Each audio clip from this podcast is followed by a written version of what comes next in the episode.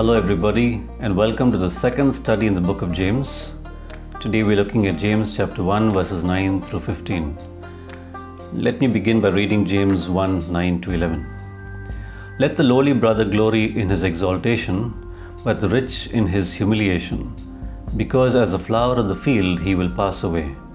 For no sooner has the sun risen with a burning heat than it withers the grass, its flower falls, and its beautiful appearance perishes. So the rich man also will fade away in his pursuits. After writing about wisdom, James then addresses another important aspect that the new believers need to get a new perspective on. It's the perspective of riches. As is the case today, so it must have been back then, where riches were seen as a status symbol and one's identity stood or fell on it. The more you had, the more you were, and the less you had, the less you were. James gives a different perspective here and later on in his letter as well. He tells the believers that if someone has come from a financially deprived background and the Lord blesses that person financially so that he is no longer financially deprived, then that person needs to give God glory for that financial exaltation.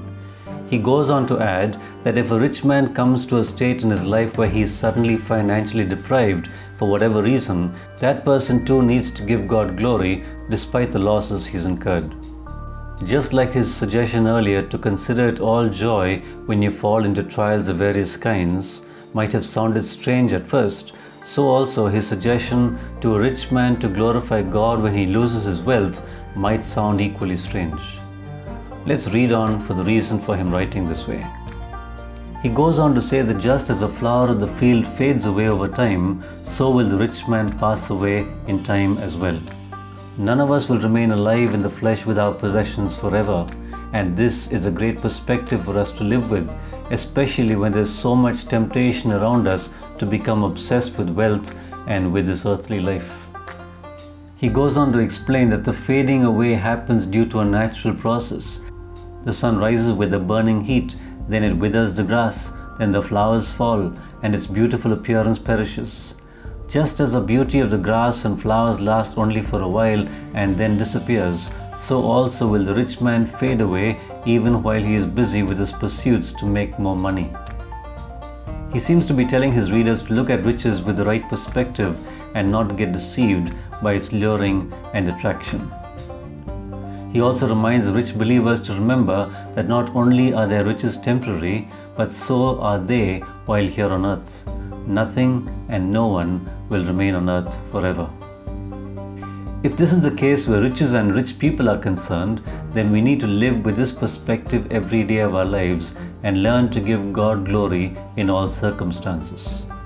The Apostle Paul said in Philippians 4:12 and 13, I know how to be abased and I know how to abound.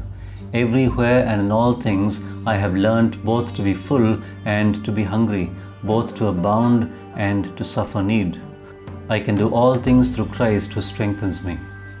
What Paul was saying is that he had learned to be content in all circumstances, whether he was rich or poor, whether he possessed much or not. Just as Paul and James did not get their identity from wealth, but rather from God, so also we need to remember that our true identity comes from God and not from anything else, leastways from money, which is here today and gone tomorrow.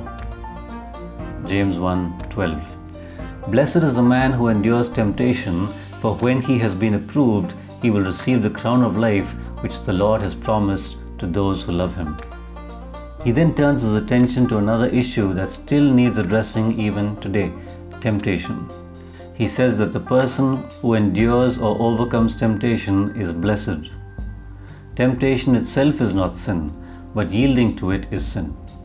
Every believer will continue to face temptations of various kinds as long as we live on the earth. Earlier, he had talked about trials that come from outside.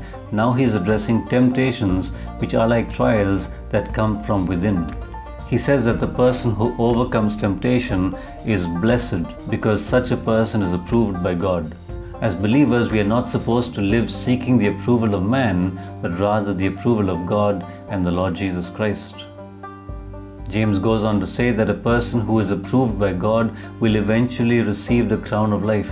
The phrase crown of life could mean that every believer will literally receive a crown called the crown of life. The crown of life could also refer to being crowned with eternal life itself. He goes on to say that this crown of life will be given to those who love God. This reminds us of the words of Jesus in John 14 15, where he said, If you love me, keep my commandments. In other words, those who obey Jesus' teaching because they love him and therefore also overcome temptations will be approved by God and receive the crown of life from God. Jesus reminded us of a way of obedience that was not new actually, but one that was forgotten. He taught love based obedience at a time when fear based obedience was popular. Sadly, fear based obedience is still popular to a large extent even in today's world, but once we truly come to understand and experience the love that God has for us, then we will want to obey out of love and not out of fear of punishment or consequences. James 1:13 let no one say when he is tempted, I am tempted by God, for God cannot be tempted by evil, nor does he himself tempt anyone. How often we've blamed someone else for the temptations we face, and sadly, sometimes even God is blamed as the source of temptation. James says that when one is tempted to sin, one should not blame God as the source of temptation.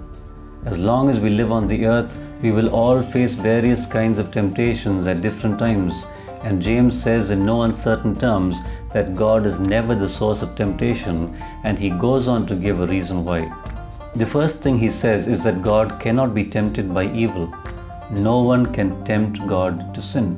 It's an impossibility. God cannot be tempted to sin.